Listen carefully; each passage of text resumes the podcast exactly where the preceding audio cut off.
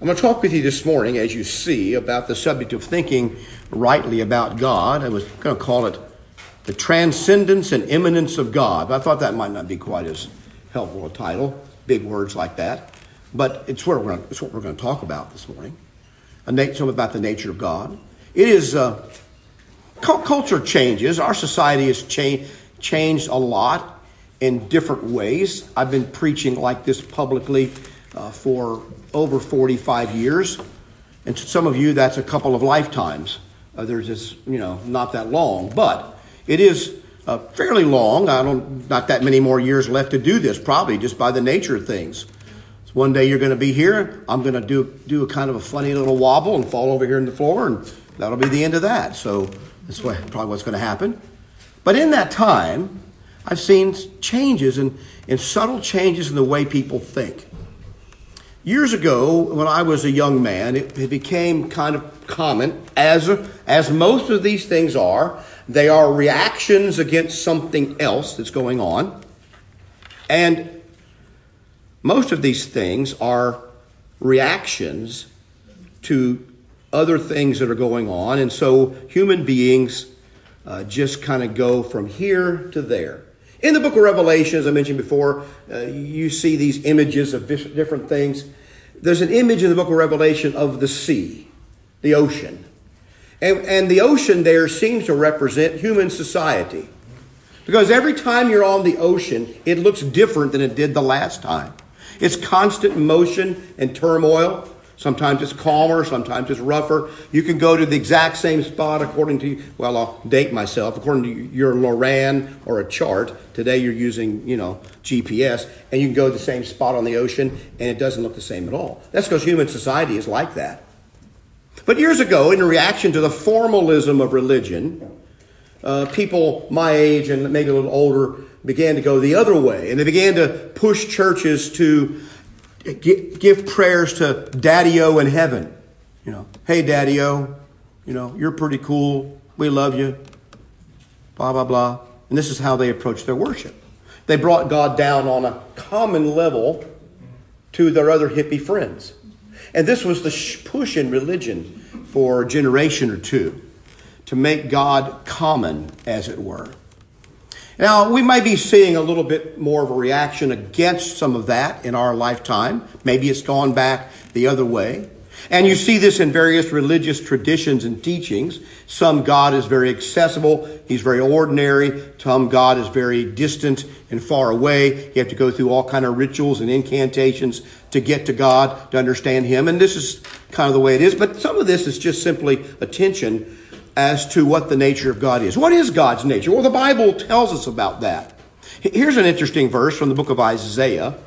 Um, uh, in chapter uh, 55, well, go back a little bit, in chapter 55, he says this in verse 6 Seek the Lord, or seek Jehovah while he may be found. Call upon him while he is near. Let the wicked forsake his way and the unrighteous man his thoughts. Let him return to the Lord, and he will have mercy on him and to our God, for he will abundantly pardon. He says, For my thoughts are not your thoughts, nor are my ways your ways, says the Lord. For as the heavens are higher than the earth, so are my ways higher than your ways, and my thoughts than your thoughts. Now, in this passage here, you have these two aspects of God's nature displayed before us. This one is what we might call the immanence. Immanence is a fancy word that means nearness, closeness. And so when theologians talk about this characteristic of God, they often use this word immanence, uh, that is close. And so call upon the Lord while he's near. Other passages talk about him being very near, but maybe your sins have separated. The arm of the Lord is not shortened that he cannot hear, Isaiah says, nor his ear that he cannot hear, but your sins have separated you from God, meaning God's very near to you. And then the other verse down here at the bottom says, though, on the other, other hand, it speaks about the transcendence of God. I've got so many things going on here somehow, even though it's supposed to. Oh, I see the spinning beach ball of death. uh, this is going to be so much fun. And I told him in Bible class, I, I wanted to apologize because I had such a bad week last week. Everything was poor quality, poor, poor, poor, poor. And I was so ashamed when I got home. And so I was gonna just gonna do better this week, you know. And so here we are. this is how this works out. But uh, the, the verse 9 illustrates the transcendence of God. That's a fancy word that means he's distant, far away, transcendent, not like us at all. And God tells them that very clearly. My thoughts are not your thoughts. You, you, you other passages are very clear about this. You think that you, I'm like you, but I'm not like you. And so we make up these, and people have always done this. This is what the pagan gods were all about. They were images of people turned into gods. Great men became gods, and their gods acted like people did. They were very immature, whimsical, hard to figure out the gods were, very distant, full of anger. There was no love, true love, in any of the pagan gods. They weren't near you. The only way you get them near is by making some kind of a sacrifice, sometimes of a child or a daughter or some other such thing. And they really couldn't be near. Now, the God of the Bible is very different than that. That's what we're going to hopefully going to see this morning. What we're going to look at these two aspects of God this morning. And you will see in this that the God that's presented in the scriptures, the true God of heaven, is very different than those pagan gods that are all that, that have been worshipped by people for a long time in years. Francis Schaeffer, who was, uh, as far as I remember, an American philosopher, but he lived most of his life in Switzerland and taught over there in some of the universities in Switzerland, trying to teach young intellectuals, young people in Europe about the true God. A great scholar, a great thinker, and if you have a chance to read any of his books, Francis Schaeffer, he's dead now. Uh, try to read those. One is called The God Who Is Near. Another one, He Is There and He Is Not Silent. Escape from Reason. There's just a bunch of those books like that that are wonderful to read. They're not easy. They're, they're not, you know, something you just pick up, read a few pages, throw it down. You're going to have to think through them. But he presented this kind of chart uh, in, in one of his books or lectures. This is my version of it. And I would call it an illustration of the transcendence of God. What the Bible says about God is this there's God, and then there's a big gap in the universe. And then there's everything else. There's a gap between God that's uncrossable, unfathomable. Not we can't even perceive the distance of this gap, the depth of it between God and the angels, man, and animals. There's this huge gap because God alone is holy. This is what it means by holiness, partly. That God is completely separate and distinct. Some of the uh, Philosophers in the 1900s called this the other. He is the other, not us. He's other than us. And so to bridge this gap between the other and us was the big problem. And the Bible obviously presents God in this fashion. This was really how the, sometimes the pagans viewed their God, just simply not knowable. As I mentioned before, when you come to Acts chapter 17, you come to uh, Paul mentioning there that the pagans had a statue built to the unknown God. This is what they were talking about that there was a God out there the pagans thought that was unknowable, couldn't be accessed at all. But they built an altar to him.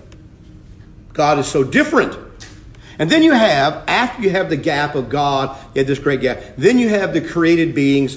I'll use a generic term like angels, which would include cherubim and seraphim, and uh, if there are other creatures in the heavenly places, uh, I don't know what they are. We don't know, we, and we know almost nothing about the cherubim and seraphim. Whatever you say about them, people have all these images and pictures of cherubim and seraphim. We know almost nothing about them. A couple of verses in the Bible. But they're mighty creatures. They're greater, even, I think, than the ordinary angels. Among the angels, you have a hierarchy. There are strong angels, weak angels. There's the archangel. You have this hierarchy among these created beings. But they're all less than God. All greater than us, but all much less than God. And then from this, as we'll see in a moment, God said he made man a little lower than the angels and crowned him with glory and honor. But then to man, he says, I give you dominion over the animals and the fish of the sea and the birds of the air and all the other animals. I give you dominion over them. So you have this order of created beings that God made, with God alone on the other side of this gap between true deity and everything else. And then you have another picture in the Bible. Uh, if I can get it to come up.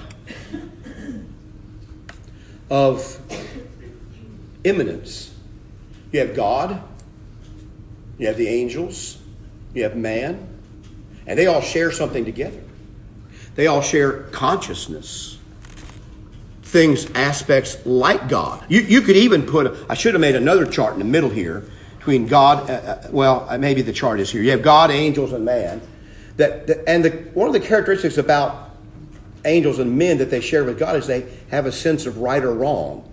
And animal angels and men know right and wrong. They do wrong, but they know right, right or wrong, and they become morally responsible for their actions.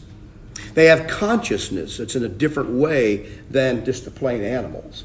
And so the Bible pictures a great gap between God and, and angels and men and then the other animals. This gap is not respected today. On the other side of the chart, I don't think that gap between man, and angels and God is respected. We disrespect that gap, and man tries to become God. Man wants to be his own God because they disrespect the gap. On the other side of the uh, chart, we disrespect the gap between man and animals, and we think that man is an animal or animals are men. We can't get it straight. Are men animals or animals like men? Which is it? Because we know they're different, we can see that with our own eyes. Humans beings, from the time we even know what a human being is, go back in history doing their painting on walls in caves. They know that the animals out there are not like them. The Bible is clear about this the first couple chapters. Adam looked at the other animals and there's nothing here for me. And the Bible paints it that way. But this gap between men and animals is a huge gap. We keep thinking we're going to find some companion. Maybe this year it's the blue whale, or then it's an elephant, and so it used to be dolphins, and, and maybe it was chimpanzees, and maybe it's the bonobo monkey. We, they always have candidates out there in the secular world for this replacement. And I'll tell you why that is. That's another whole lecture, as it were. When you take an an eraser and you erase that word God and angels from the top. When you erase God and angels from the top of this chart, all that's left are men and animals. Now there's some serious competition as to who's going to be who. Okay? But if you have the scriptures telling you what the order is, showing you that order, things become a lot better and more sensible and more reflective of what really is. But this concept between the transcendence of God or this difference, transcendence or otherness of God and the immanence or nearness of God to us is always been an area that needs an examination. And I'll tell you this as far as the real world. A low concept of God uh, always produces ill effects in human society and among humans. When humans have devalued the concept of the divine or what God is like or who God is, it creates serious problems. And that's where, that's where you and I are living. We're living in a world we don't even know difference between men and women and children. We don't even know the difference of some basic fundamental things. We struggle with identity. Why are we having all these troubles with identity today? It's because once you erase God from the picture, we don't know who we are. We can't figure it out. And we're struggling with this kind of thing. It's been going on for a generation or two and getting much worse. But what happens to people who are religious is once you make God just like you and you have a low concept of God, that he's just as spiteful and whimsical as you as we are, that he uh, we can call him daddy-o if we want to, then it takes away all religious awe. And worship, and the, the, the becomes the exaltation of personal human preferences. That's what worship becomes. Human preferences, what I like, and, and this goes for societal issues like my preferred pronouns and all the other things. Our human preferences get notched up real high in the world, and they become the most important thing. It reflects itself in the way that churches operate and how they conduct themselves in the presence of God as they worship, what their worship is about. It's never, what does the Bible say I should do to worship God? It's, well, I like this. I like that. That's how we worship God. What, we like it, so we're going to do it. We don't care if the Lord says, remember me by taking fruit of the vine and living bread. I want cheeseburgers. So we do cheeseburgers. And that's because we have a low view of God. People with a high view of God's sovereignty and His holiness would never think of such a thing. They would seek to find out what God said, what He wants, and give Him what He wants, not that what they prefer. And so I don't care whether you're, you, you are part of some church in some rural county in Tennessee, not to pick on Tennessee, we could just well pick on Arkansas or Kentucky or somewhere. But, but anyway, I'm not even mentioning Kansas. we could just as well do that. You, I don't care if you're in a church in that, in that place, in a small church. If if you are only doing what you prefer to worship God, you're missing something about the nature of God. Or you can go to the biggest cathedral you can find somewhere. And just because it's a big cathedral that points its ceiling up to heaven doesn't mean it's not operating by the principle that human preferences get first choice or that God's not in control. So that's a fundamental error that people make, uh, the exaltation of human principles. And what it ends up doing is creating vain worship from self confident worshipers. It's empty worship from people who are too confident of themselves. They come before God like that Pharisee in the scriptures who came in uh, and, and looked at God and said, God, I'm thankful I'm not like that guy over there, that you made me like I am. I'm like that guy over there. I fast twice in a week. They started listing all the things that they do, all the things they've done for God. And they're a self confident worshiper because they have a low view of who God is. Whereas the other man came in, the publican who everybody despised, he wouldn't even lift his eyes up and he smote his breast and said, God, be merciful to me, a sinner. That's one of Jesus' important stories that he told to illustrate something of the different kinds of worshipers who come. This man had a high view of God who asked God to forgive him because he knew he was unholy. When Peter was on the boat with Jesus, and Jesus helped him catch the fish out of nowhere, Peter fell down at Jesus' feet and begged him, Lord, depart from me, for I am unclean. I'm a sinful man. Depart from me. You know, you see this reaction throughout the Bible. There's two or three instances in the Old Testament in particular. When now Moses walked up on God with a burning bush and didn't know it was God. He didn't recognize God at first in that burning bush. And God said, Take off your feet. Take off the shoes from your feet because you're on holy ground. But then you have Isaiah, who in a vision comes into the presence of God and he falls down as one dead. God had to revive him, as it were over in the book of John, in the book of Revelation. Jesus, the same reaction to coming into God's presence. When humans come in God's presence, they often just fall down as if they're dead because, and, and you know what we find in the Bible, they never really come into God's presence. They're only getting a glimpse of the train of his garments, some little outside vision of what God really like, and that's enough to cause them to fall down as if they're dead and beg God to go away.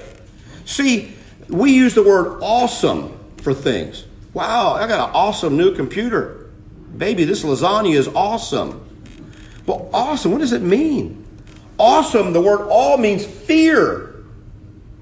Something that's awesome is full of fear, cause, causes you to be full of fear.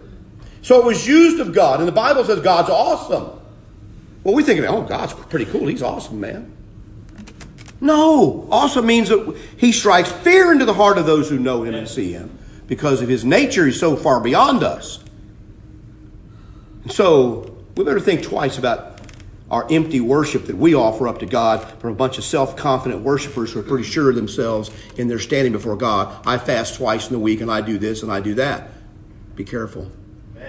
You are walking in very dangerous territory. It will never lead you any place good. Now, I'm not saying we have to come before. The Bible does say we can approach the throne of grace with boldness. I understand that.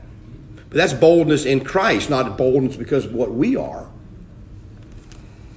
And then something else that a low concept of God produces is an emphasis on, in, uh, on external things rather than internal things because we think we can somehow please this God who's not really taken to be taken seriously just by ch- chanting some chants or saying a few memorized prayers or something else we can do just to get him, get him off our back for the week. Worship becomes about getting rid of God, putting, keeping him in his corner for a while. Then we can go about our business here. Or what it produces most fundamentally is a life without fundamental meaning. That's what it produces. This is what we're witnessing around us, and it's sad. I may sound angry at our culture and people. I'm not really angry. I'm more hurt and afraid for them because of what they miss without Jesus Christ. Amen. Because to live a life with a low content of God, in the end, produces a whole bunch of individual human lives that don't have any real meaning. Because if there is no God, human life is nothing. It's worthless. I don't care how many homeless people you feed, all, you and all those homeless people and all the food, every atom of the earth is going to pass out of existence or pass into nothingness, a cold death, and that'll be the end of that. None of it makes any difference. I don't care how many good deeds you think you're doing, how many activist causes you get involved in. If there's no God, there's no such thing as good or evil.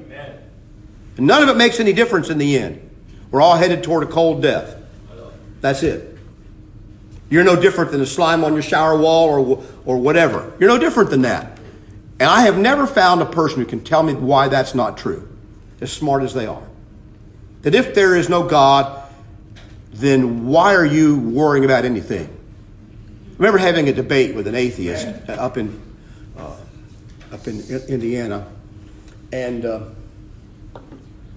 or was that Champaign, Illinois? I don't remember, but I was a moderator for the debate, and this fellow was a member of Madalyn Murray O'Hair's Atheist Society. You remember that? Remember her? She's been, since been killed.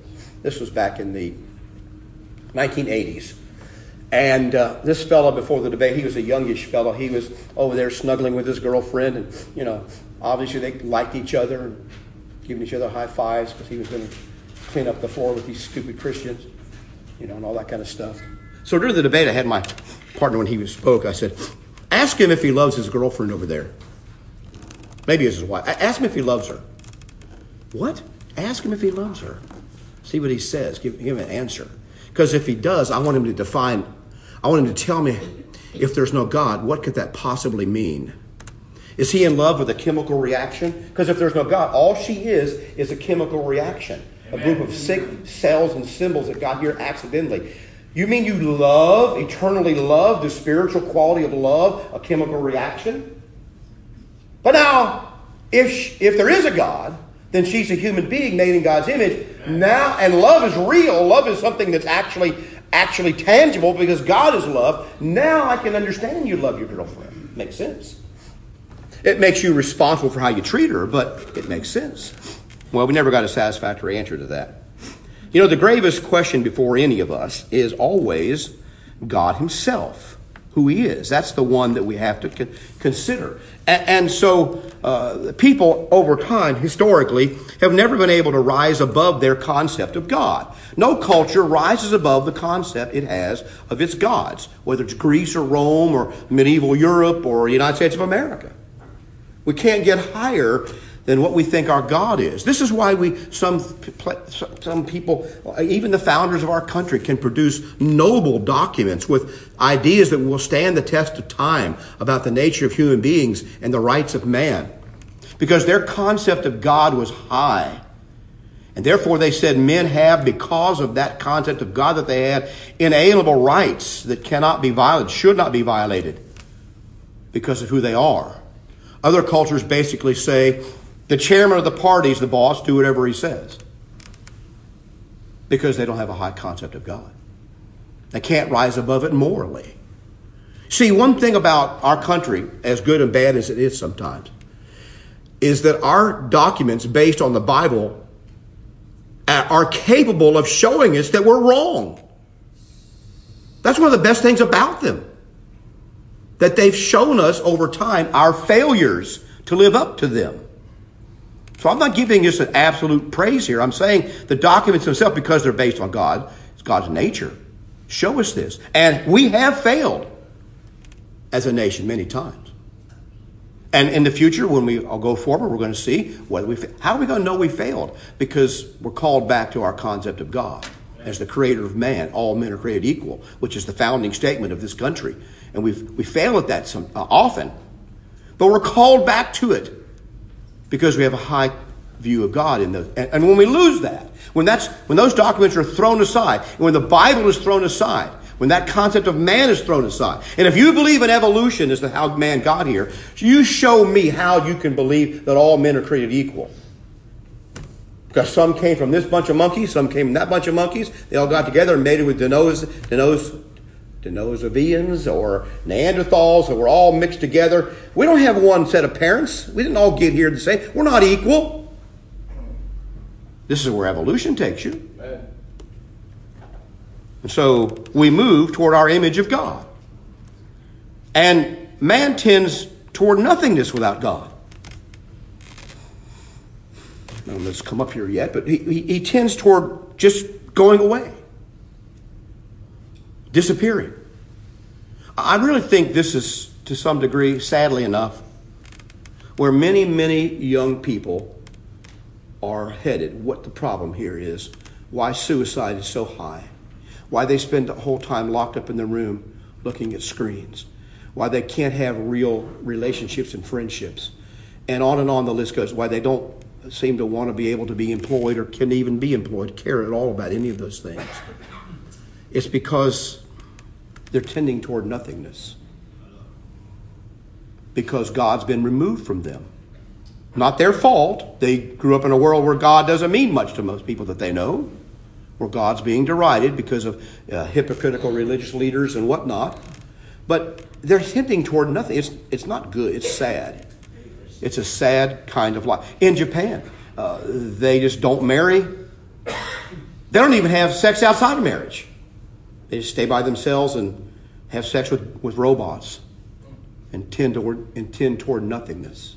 Where do you think, as far as human race is concerned, that when huge percentages of our young people turn out to be gay and lesbian, where will this go?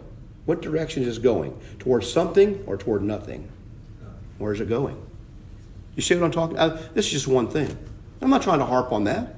I just think it's a symptom of a society or and people thinking this way. And so we can denigrate religion all you want to, and religion has plenty of things it could be faulted for. Human religion does. But let's just realize what the Bible says about God's transcendence and then glorify Him. Look at, I, I could spend, uh, our time is gone. Oh my goodness. I'm on slide six of 17. This isn't going to work. Okay, I just looked at the numbers. Now, we could stand up here for another half an hour, 45 minutes easily, and I could read you uh, I, all these scriptures about the glory of God, what the Bible says about God's glory. I can talk about it, but I can't talk about it well, but what God says about who He is. In Isaiah 46, remember the former things of old, for I am God. And there is no other. I am God, and there is none like me, declaring the end from the beginning and from ancient times things that are not yet done, saying, My counsel shall stand, and I will do all my pleasure, he says. God's going to do what he wants to do. And then you have this verse over in Psalm 35. By the word, well, by the word, hang on. Gotta go back.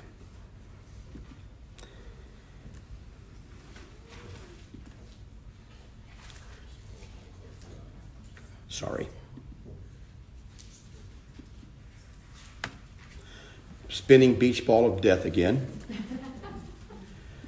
In verse 6 of Psalm 35, by the word of the Lord the heavens were made, and all the host of them by the breath of his mouth. He gathers the waters of the sea together as a heap. He lays up the deep in storehouses. Let all the earth fear the Lord. Let all the inhabitants of the world stand in awe of him. There's the word again. For he spake and it was done. He commanded and it stood fast. The Lord brings the counsel of the nations to nothing. These nations plot out what this commission, this Human Rights Commission, this uh, United Nations thing is going to do, what the CDC, what the all, WHO is going to do. We plot out all these things because we're so smart, and God's going to bring it all to nothing when He chooses to. He makes the plans of the peoples of no effect. The counsel of the Lord stands forever, the plans of His heart to all generations. Blessed is the nation whose God is Jehovah the Lord, the people that he has chosen as his own inheritance. The Lord looks from heaven and he sees all the sons of men, and from the place of his dwelling, he looks on all the inhabitants of the earth. Daniel says in, in the middle of, uh, well, this is actually Nebuchadnezzar speaking after he's been chastised. For the, in Daniel chapter 4, for his dominion is an everlasting dominion. His kingdom is from generation to generation. Men can't say that. And all the inhabitants of the earth are reputed as nothing. He does according to his will in the army of heaven and among the inhabitants of the earth. No one can restrain his hand or say to him, What have you done? Now, we could read, as I say, a half an hour more of verses just like that in the Bible that we never spend much time on, and we med- can meditate on each of these phrases.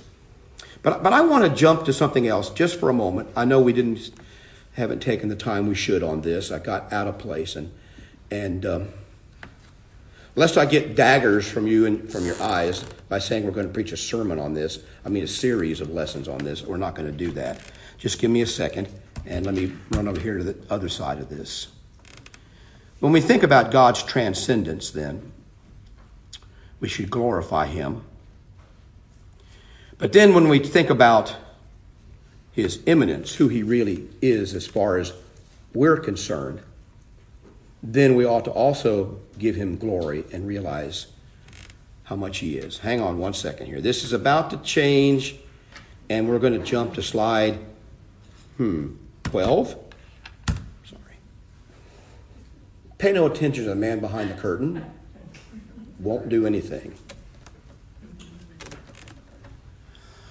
In the book of Hebrews, in chapter 2, there's a, I was going to read this to you, that here, maybe it's coming up here. He talks about the fact that Jesus was made a little lower than the angels. And because of his death, because of who he was, he was crowned with glory and honor that he might taste of death for every man.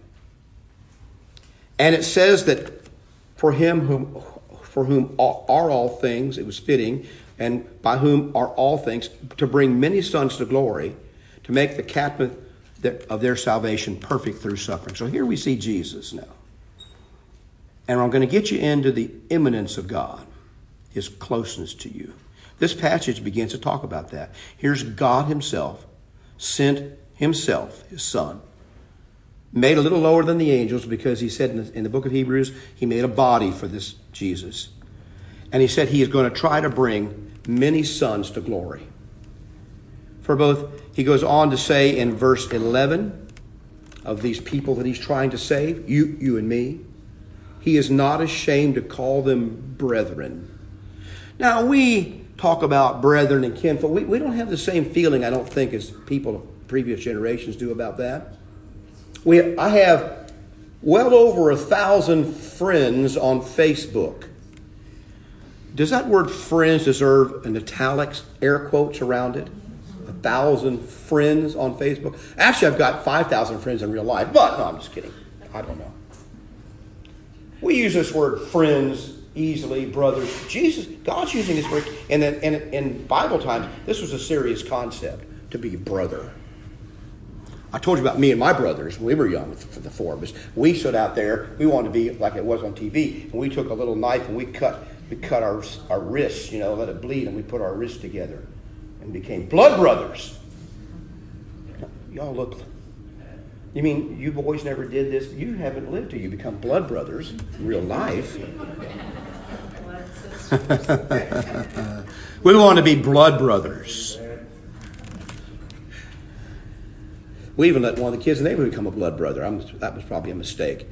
But he said, I will declare your name to my brethren. He tells to God, he, he says, I'm going to declare your name, God, to my brethren, Jesus says. In the midst of the assembly, I will sing praise. And then he goes on to say in verse 14, Inasmuch as the children have partaken of flesh and blood, he himself likewise shared in the same, that through death he might destroy him who had the power of death. He said, You and I, you humans, share in flesh and blood with each other. That's the thing you have in common.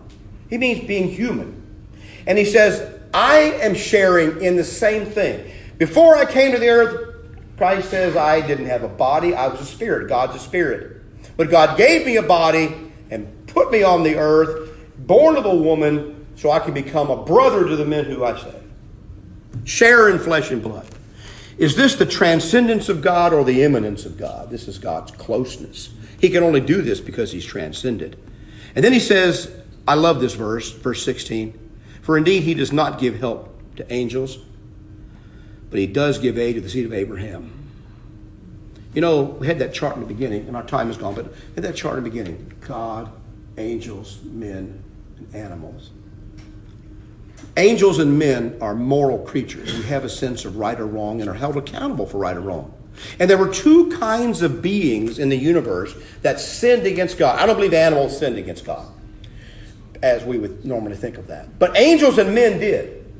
And the Bible says that the angels who sinned against God, he cast down into pits of darkness to, in chains to await the judgment.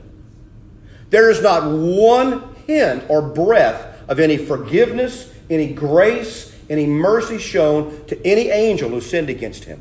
Oh, he lets them have some freedom while the world stands. We have Satan and his demons. But cast them down to judgment. And that's what this verse is talking about. But to men, the seed of Abraham, who will follow Abraham in faith, to them he gives aid.